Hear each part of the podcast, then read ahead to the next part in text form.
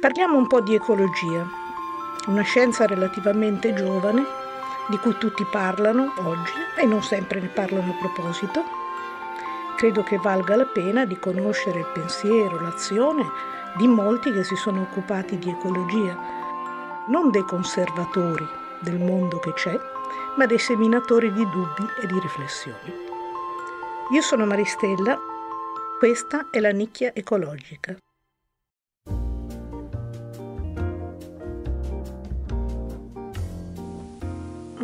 Eccoci qua di nuovo con l'autoradio, eh, la seconda parte della nicchia ecologica eh, che, eh, di cui la prima parte è stata trasmessa un paio di settimane fa e che tratta questo tema del land grabbing, di acquisizione di terre eh, diciamo, non sono particolarmente favorevoli agli abitanti eh, che sono costretti in qualche modo a cederle. E dicevamo, i governi, eh, in pratica c'è una sorta di immissione su questo mercato della terra di paesi i cui governi fanno veramente a gara per magnificare le proprie disponibilità. Acqua in abbondanza, la terra ve la diamo a condizioni favorevoli, un ottimo clima, il lavoro ovviamente costa pochissimo e poi diteci, in pratica si mettono proprio a servizio, diteci di quello che avete bisogno e noi faremo le infrastrutture eh, perché naturalmente per l'esportazione, specialmente dei prodotti alimentari, specialmente di certi tipi di prodotti come gli, ortas, gli ortaggi o i fiori, eh, ovviamente ci vogliono tempi rapidi per essere portati sui mercati finali e quindi strade, aeroporti, gli fanno quello che viene richiesto e naturalmente eh, tassazioni favorevoli, niente dazio sulle esportazioni. Addirittura in un caso leggevo eh, per un periodo da definire vi daremo la terra completamente gratis. Qual è l'obiettivo? L'obiettivo è ottenere valuta pregiata da investire in altri settori però anche l'obiettivo spesso è di garantire un buon livello di vita migliore di quello dei loro amministrati agli amministratori e ai politici. Diciamo che eh, sono livelli di corruzione spesso molto elevati. Ma su quelle terre eh, qualcuno viveva e coltivava in, con metodi sicuramente non molto avanzati, ma questo impatto forte degli nuovi investimenti crea, oltre al danno sociale, anche un danno ambientale, perché improvvisamente si passa da un'agricoltura modesta a un'agricoltura di rapina vera e propria. E i danni che vengono fatti al terreno, allo spreco di acque, restano non solo sulle popolazioni ma anche sull'ambiente.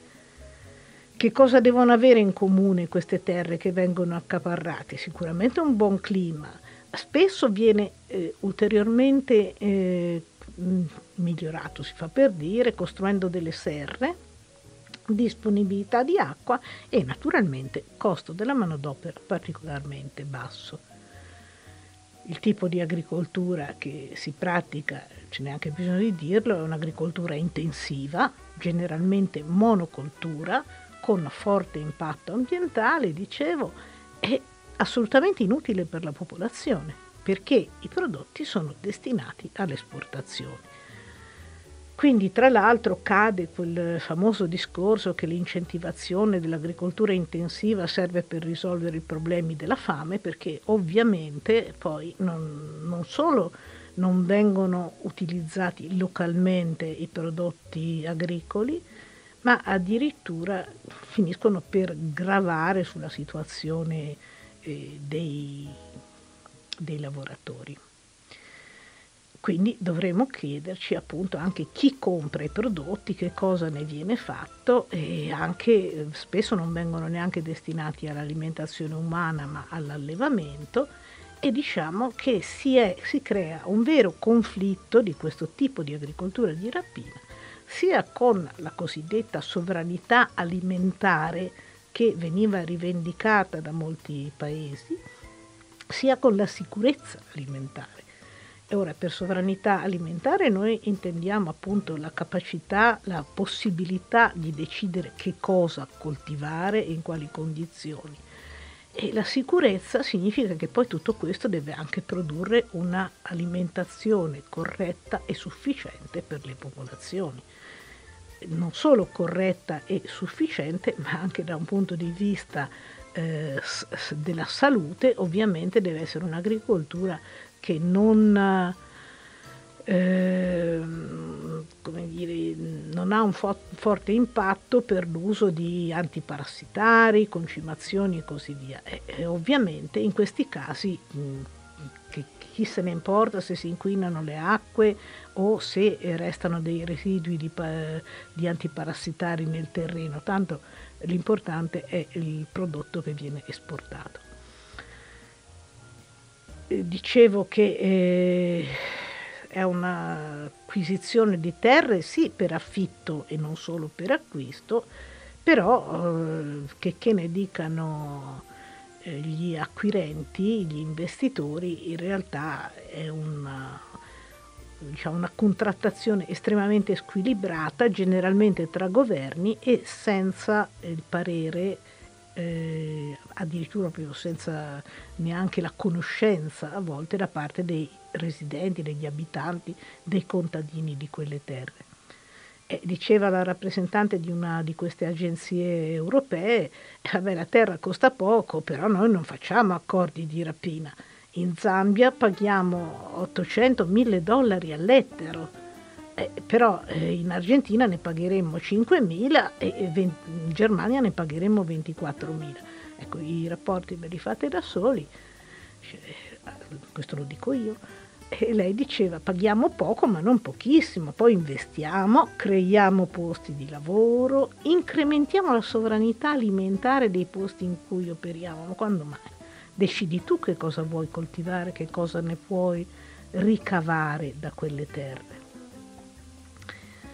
Altro esempio che riguarda il Mozambico, che veramente è un paradiso intero dal punto di vista delle sue potenzialità, eh, un, fanno accordi in leasing per 25 anni e più.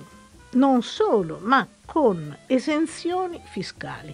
E appunto dicono gli investitori, hanno fatto di tutto per facilitarci in questa regione florida e rigogliosa. Ecco, pian piano diciamo che il cibo e comunque i prodotti agricoli eh, diventa un affare finanziario. E accaparrarsi la terra vuol dire non solo garantirsi l'approvvigionamento, almeno all'inizio viene fatto con questi scopi appunto per rispondere a una crisi alimentare e finanziaria, però diventa rapidamente anche questo un bene rifugio Tant'è vero che abbiamo quotazioni eh, a Ginevra, alla borsa di Ginevra, abbiamo quotazioni che riguardano ter- la terra e i cibi. E quindi ci entrano i soliti organismi internazionali come il, l'FMI, la Banca Mondiale. Abbiamo colture quotate in borsa. Un esempio che appunto riguarda la, le quotazioni sono i future nell'agricoltura degli Stati Uniti, in cui eh, una parte, diciamo, per esempio il produttore agricolo, eh, si assume nel mercato dei future una posizione opposta a quella che ha nell'economia reale. In sostanza scommette contro se stesso. Cioè, al momento della semina, compra dei contratti che valutano la stesso, per esempio, se semina grano, valuta il prezzo virtuale del grano a sei mesi, quando sarà quindi raccolto, se adesso lo sta seminando. Quindi compra grano virtuale a un certo prezzo, se il raccolto dovesse andare male, ce ne sarà poco, quindi i future saliranno di valore e a questo punto compenserà con l'aumento di prezzo del future la diminuzione di guadagno dovuta al fatto che non ha prodotto abbastanza. Se si verifica il caso contrario e quindi la produzione è abbondante, scenderà il prezzo dei future, però ovviamente avrà più grano da vendere e quindi guadagnerà con la produzione. Ora, questo eh, si faceva anche un tempo, si faceva l'acquisto del prodotto pendente, si chiamava, era molto diffuso nelle campagne, c'era gente che ci aveva occhio e arrivava e, e comprava prima che, diciamo, a una data molto antecedente a quella del raccolto, e certo, se poi venivano a grandinata è possibile che eh, non andasse bene questo acquisto, però era un rischio che si correva, alcuni acquirenti privilegiati correvano naturalmente bilanciando gli investimenti su varie produzioni in modo da non perdere su tutte. È un sistema che in agricoltura funziona finché resta legato alla realtà in qualche maniera. Slegandosi troppo, come è successo appunto nel mercato della borsa statunitense dei future, è un giochetto che è costato moltissimo non soltanto sul mercato agricolo ma anche sull'economia globale. E questa poi crisi finanziaria dicevamo ha eh, portato ad una eh, in parte ha stimolato anche questa crescita del, del land grabbing. Dicevo anche che non si, non si tratta sempre soltanto di prodotti direttamente connessi alla produzione di cibo, prodotti alimentari, ma moltissimo si è incrementata e anche qui sempre negli stessi paesi, per esempio Tanzania, Mozambico, Etiopia, la produzione di biomasse per biocarburanti. L'ultima arrivata è la iatrofa, che molti non avranno neanche sentito nominare, eh, che inizialmente veniva eh, ipotizzata come coltura da destinare alla produzione di cosmetici come l'olio di argana, altri cosmetici che hanno buoni prezzi, ma è molto più conveniente come biomassa per eh, produrre poi biocarburanti. Un altro aspetto che eh, riguarda questo è che questi sono tutti paesi che hanno ridotte emissioni di carbonio perché non hanno grandi industrie e quindi nelle contrattazioni ehm, tra paesi, contrattazioni internazionali, è stata introdotta questa ipotesi di eh, tassare o detassare in funzione del carbone, dell'anidride carbonica non immessa per ridurre la, mm, il riscaldamento globale.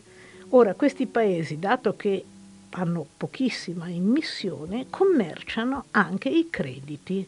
Questo significa che poi eh, in sostanza sono sempre gli stessi paesi invece che inquinano anche a questo fine. E dei rapporti molto interessanti, devo dire, tra quelli che ho letto, li ho trovati quelli che hanno fatto alcune organizzazioni eh, tipo la Caritas o comunque organizzazioni a forte matrice cattolica che si sono molto interessati al land grabbing proprio per eh, gli aspetti che, soprattutto per gli aspetti umani e sociali, anche perché eh, sono fortemente connesse, se voi pensate alla espropriazione di terre e alle migrazioni che ovviamente sono necessarie perché sta gente da qualche parte deve andare a coltivare, deve andare a vivere e quindi sono connesse con le migrazioni, le migrazioni sono connesse con conflitti, a volte anche piuttosto forti, sia per conflitti legati direttamente alla proprietà, sia perché non vengono sopportati questi migranti spesso neanche dai propri vicini. Eh, e, e, e, spesso anche legate a forme di terrorismo. Non a caso viene citato molto spesso Boko Haram, che è una delle organizzazioni più temute e che è legata anche a questi fenomeni. Ci sono delle iniziative legislative che cercano di eh, obbligare le imprese al rispetto, a un rispetto almeno minimo, di, dei diritti umani sia degli espropriati sia dei lavoratori.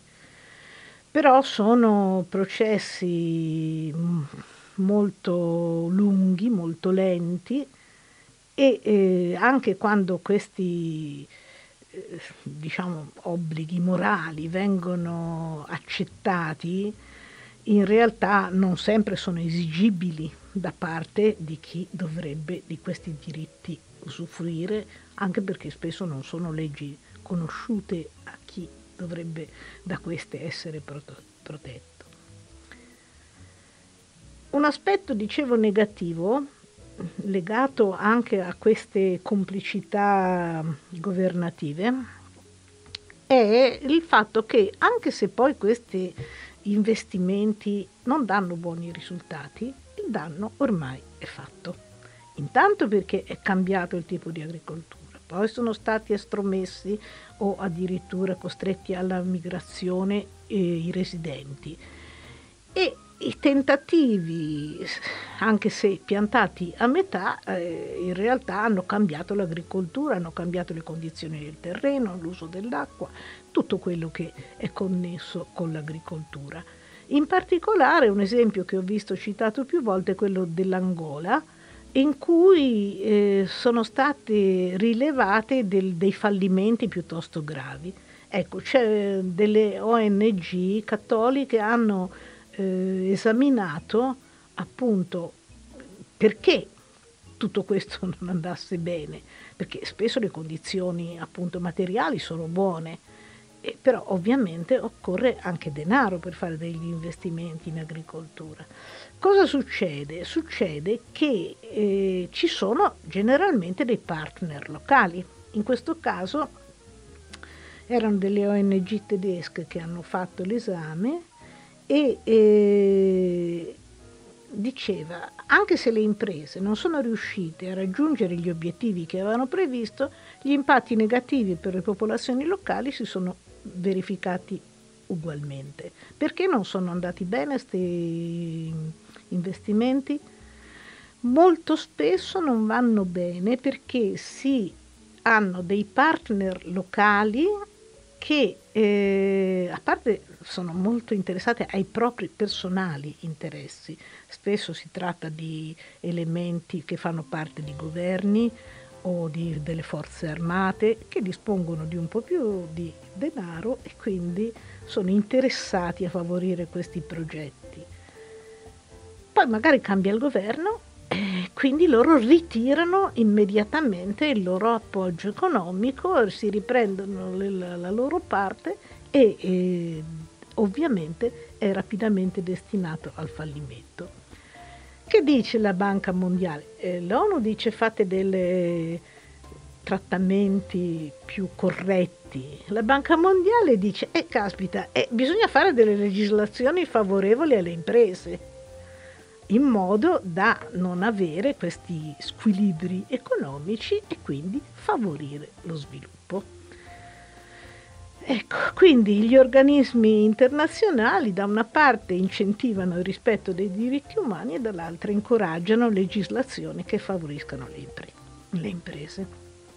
I cambiamenti di governo non è che sempre siano negativi, eh. qualche volta è successo per esempio che abbiano fatto sperare, come in Etiopia, abbiano fatto sperare in una riforma agraria ma come dicevo ci sono stati poi conflitti sia esterni con eh, paesi vicini, sia all'interno per eh, tentativi di creare autonomie che hanno dato instabilità e problemi da affrontare più rapidamente probabilmente sono stati eh, molto più eh, importanti, molto più immanenti di quello che era che fare una riforma agraria e quindi distribuire per esempio la terra fra chi la coltiva. Ecco, in generale però il land, land grabbing eh, risulta per forza di cose in relazione con eh, difficoltà di accesso alla terra quasi dappertutto e migrazioni e anche, eh, come dicevo, terrorismo come succede in terre come in Camerun, come eh, nelle zone della Nigeria. E, e ci sono anche piccoli conflitti tra le comunità locali e eventualmente rifugiati che sono dovuti fuggire da altre parti. Ci sono eh, naturalmente dei movimenti popolari, oltre ai Semterra che avevo nominato in, uh, in, Brasile, ci sono movimenti popolari un po' dappertutto, basta che la gente eh, riesca un pochino a, a capire che cosa sta succedendo, tanto per cominciare, e a riuscire a coordinarsi, ad organizzarsi, ci si prova.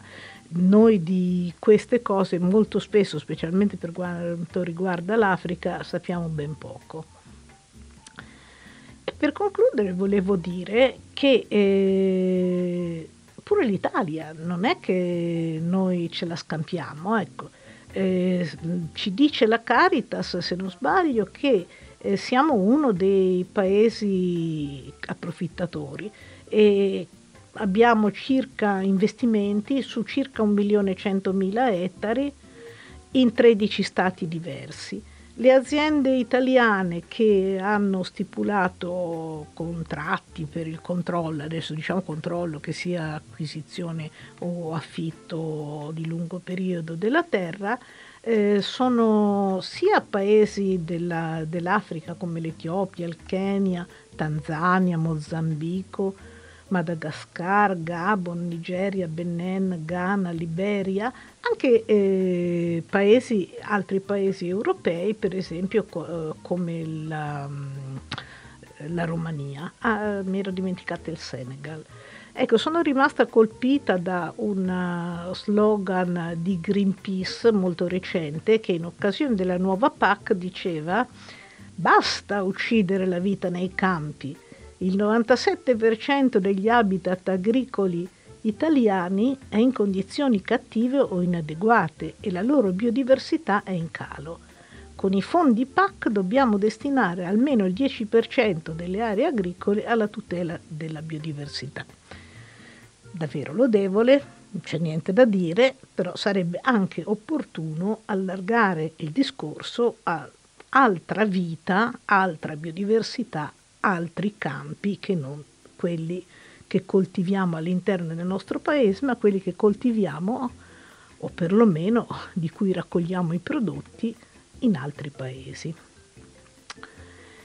E naturalmente sono poi modalità diverse, eh, secondo chi investe, per esempio eh, i cinesi eh, che siamo abituati a vedere come operose famigliole che si trasferiscono in altri paesi, praticano proprio questo sistema anche in Africa. Molto spesso sono piccole imprese, piccole medie imprese, quasi familiari o poco più, che eh, apparentemente sono, diciamo, hanno un'incidenza estremamente limitata, però ovviamente sommate eh, tutto l'insieme, eh, anche loro sono in qualche modo incidenti su questa eh, modalità di appropriazione. E uno di cui parlavo io poco, pochi giorni fa, eh, in occasione dell'8 marzo, è la coltivazione delle rose in Kenya. Il Kenya ha un clima molto favorevole, si possono costruire serre e vengono coltivate le rose, che non sono propriamente un cibo, ma sono comunque un bene di consumo nel nostro mercato agricolo. Le rose prodotte in Kenya eh, ovviamente hanno trattamenti anche di pesticidi un po' diversi da quelli che sono prescritti per la salvaguardia qui dell'ambiente e dei lavoratori. Lavoratori che sono generalmente lavoratrici, lavoratrici eh, che sono più dire, delicate nel trattamento di questi fiori che poi non è che si coltivino solo rose, eh, sono abbastanza vasto il mercato delle piante da fiore. Ma soprattutto sono carine, no? sono brave, le donne hanno buon gusto, specialmente quando preparano i mazzolini dei fiori, quindi delle, delle rose recise fanno, specialmente quando fanno il monocolore, il multicolore, mescolando vari tipi di rose e quindi beh, viene considerato una, una produzione di grande valore. Pensa che però è sotto pressione di tempo. Ce lo possiamo immaginare perché non è che sopravvivano più di tanto i fiori tagliati, quindi arrivano sui nostri mercati, arri- nostri, quando dico nostri in genere arrivano in Olanda. E poi dall'Olanda subiscono un secondo passaggio nei paesi di destinazione e ehm, entro 48 ore devono arrivare sul mercato perché sennò arrivano sciupate e chi se le compra. Ecco, e questo a prezzi che sono veramente ridicoli rispetto ai costi di produzione di zone che sono state nostre produttrici. Se pensiamo alla Riviera Ligure, tutta l'area di Sanremo eh, è stata coltivata garofani e comunque fiori e un pochino anche piante in vaso, ma soprattutto fiori recisi. Eh, sono un tipo di attività che è stata praticamente distrutta siamo contenti che le donne del Kenya riescano a avere un buon reddito e allevare i propri figli e magari a farsi pure una formazione agricola, però certamente anche distruggere dei rami della nostra agricoltura, nostra dico di tutti i paesi, eh, perché ovviamente ognuno ha la sua peculiarità. Ci sono, ecco, rispetto a questo tipo di produzione, come a quelle alimentari, il commercio equo solidale eh, da anni cerca di dare delle opportunità sia ai produttori alzando il loro reddito e anche ovviamente a costi un pochino più alti che permettono magari di sopravvivere anche a, agli agricoltori locali. Allora, diciamo che i numeri del land grabbing sono veramente eh, notevoli a livello globale. Citavo prima i 203 milioni di ettari, e questo già una decina d'anni fa, adesso probabilmente saranno ulteriormente aumentati, di cui una buona metà è in Africa e una serie di contratti rilevati, oltre mille contratti di acquisto o affitto. Un passaggio importante riguarda poi la trasformazione e su questo volevo soffermarmi un attimo su un prodotto che è un prodotto diciamo simbolo di italianità e che è il concentrato di pomodoro. E, anche se il pomodoro è arrivato tardi in Europa perché è arrivato dal continente americano, anzi per un certo tempo è stato ritenuto una bacca velenosa, ma si vende in tutto il mondo come un prodotto italiano specialmente in Africa e lo usano parecchio. Ecco, il concentrato di pomodoro che viene venduto come prodotto italiano in realtà è prodotto in Cina. Quasi tutto da contadini cinesi, anche qui contadini, braccianti, anzi probabilmente il contadino magari ha la terra, eh, il bracciante eh, c'ha manco quella, eh, dà il suo lavoro a giornata per pochi centesimi. Lavoro eh, non fa differenza di età, lavorano sui campi eh, le donne, lavorano i bambini anche, e eh, sia per la coltivazione, tra, si comincia dal trapianto, poi si fa la trasformazione post raccolta, poi si raccoglie ovviamente e poi si fa la trasformazione e quindi mm, arrivano questi eh, asciugatori che producono concentrato. E questo con, con, costi di produzione molto bassi che eh, ovviamente eh, abbattono eh, la produzione italiana perché viene a costare di più. Un tempo era Cirio che aveva delocalizzato l'industria conserviera Cirio, eh, contrariamente io da, da, ragazzina pensavo che Cirio fosse un nome napoletano, invece eh, perché veniva tutto da lì, la, i pelati, gli scatolati, tutta la, l'industria conserviera che era nel salernitano prevalentemente, eh, e quindi pensavo fosse pure il produttore, invece Cirio era piemontese. E ovviamente invece di andare ad acquistare i pomodori per riscatolarli a Asti, ha pensato che era molto più opportuno delocalizzare la conservazione direttamente sul luogo di produzione. E così come oggi appunto altri acquistano le terre e, là, eh, do, e, do, e trasformano là dove producono.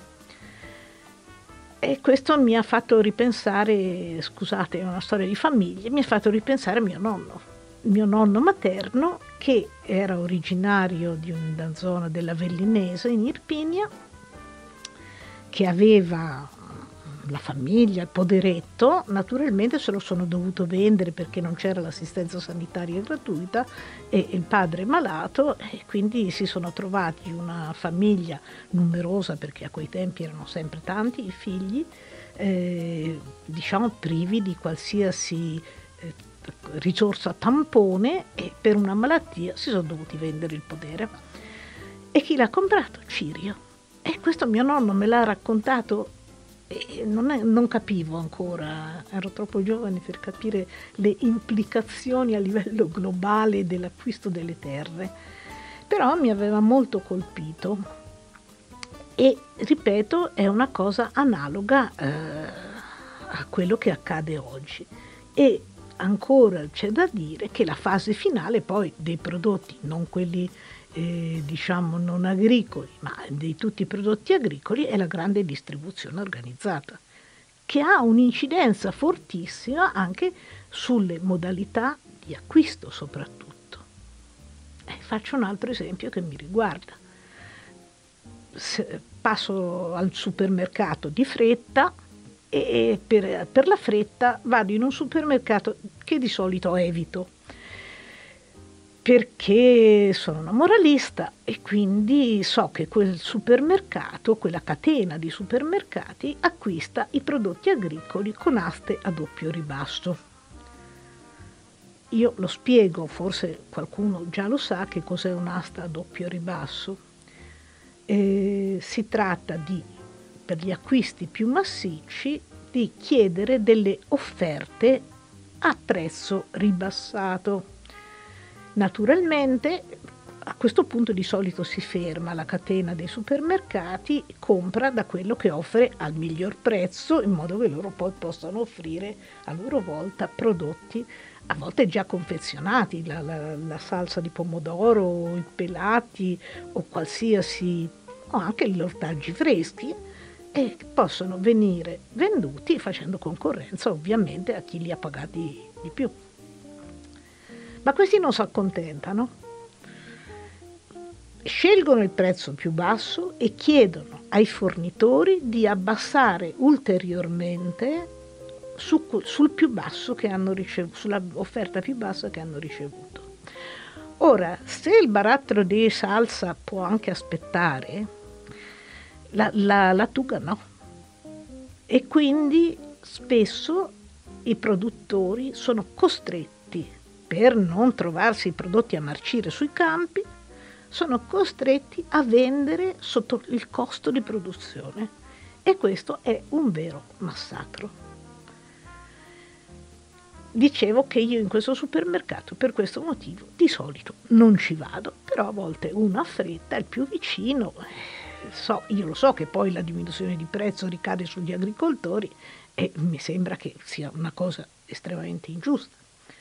Vabbè, al passo di lì acchiappo al volo un mazzo di asparagi e quattro carciofi, che ormai è verdura di stagione, quindi il fatto che il prezzo sia bassino non è che mi colpisce in modo particolare. Siamo a marzo avanzato, sono verdure proprio giuste. Arrivo a casa, guardo l'etichetta dei carciofi, sono stati coltivati in Egitto. Guarda, mi viene la curiosità, guardo quella degli asparagi, era scritta in spagnolo, ho detto vabbè dai, vengono dalla Spagna. No, no, venivano dal Messico, quindi sono arrivati in aereo, anche perché gli asparagi pure sono abbastanza deperibili. Diciamo un carrello avvelenato. E questo accade continuamente e per molti prodotti. Adesso io sto più attenta, io personalmente di solito li leggo i cartellini, adesso li leggo anche quando ho fretta e in un altro tipo di supermercato, di un'altra catena, ho trovato dei fagiolini che dichiaravano sull'etichetta la, eh, estremamente elaborata, probabilmente nessuno la legge, di essere stati prodotti in Egitto con semi italiani, perché eh, il consumatore italiano si è abituato all'idea che vuole il prodotto italiano, ma ha un significato ben altro da, dal fatto che i semi fossero italiani, con metodi di coltivazione italiani, il che lascia intendere che non siano stati eh, abbuffati di pesticidi, e, e non li ho comprati sono tornata a casa, ho fatto un po' di ricerca online per scoprire come mai eh, questa catena comprasse questi fagiolini, con che tecnica, se si era comprata la terra oppure c'è un intermediario, perché visto stavo studiando questo argomento e, e trovo che un'altra ancora catena dice, dichiara che i fagiolini migliori sono quelli che vendono loro, vengono dal Burkina Faso e sono migliori, proprio dichiarato online, di quelli egiziani e di quelli prodotti in Senegal e in Etiopia, sempre con semi provenienti dall'Italia. Devo dire, la prima cosa che avevo pensato, ma come? Però dei lavoratori non mi dici niente e delle condizioni di uso della terra eh, certo, però che, insomma, non è che io posso fare la, l'eroina per conto terzi, eh, cioè, tanto più che sono consapevole che i gesti di una singola persona hanno, po- hanno poco peso, ovviamente. Però ecco, consa- la consapevolezza di quello che accade prima ancora che nella grande distribuzione, appunto nella produzione, nella raccolta, nella trasformazione, mi sembra che sia una consapevolezza importante e da diffondere il più possibile. E per questo ve ne sto parlando. Per chiudere devo dire che movimenti di opposizione eh, ci sono. Devono, anche loro è giusto che sappiano che c'è un riscontro da parte dei consumatori alle loro lotte e però, ecco, mm, dicono di Berta Cáceres, che era un'attivista ambientalista dell'Honduras, che è morta cinque anni fa, non è morta, è stata uccisa eh, cinque anni fa, eh, dicono Berta non muriò, se moltiplicò. In effetti ci sono centinaia di attivisti in questi ultimi anni uccisi e che comunque permettono che movimenti di opposizione, nonostante il rischio che è proprio della vita, movimenti di opposizione a queste rapine crescano, rapine che ci danneggiano tutti. E con questo vi saluto e spero che il discorso sia stato interessante, anche se qualche, in qualche punto un po' confuso. Ringrazio l'autoradio per produrre eh, questa trasmissione e vi dico che potete mettervi in contatto attraverso i social, tutti i social e anche eh, su l'autoradio.net. Vi saluto e vi ringrazio.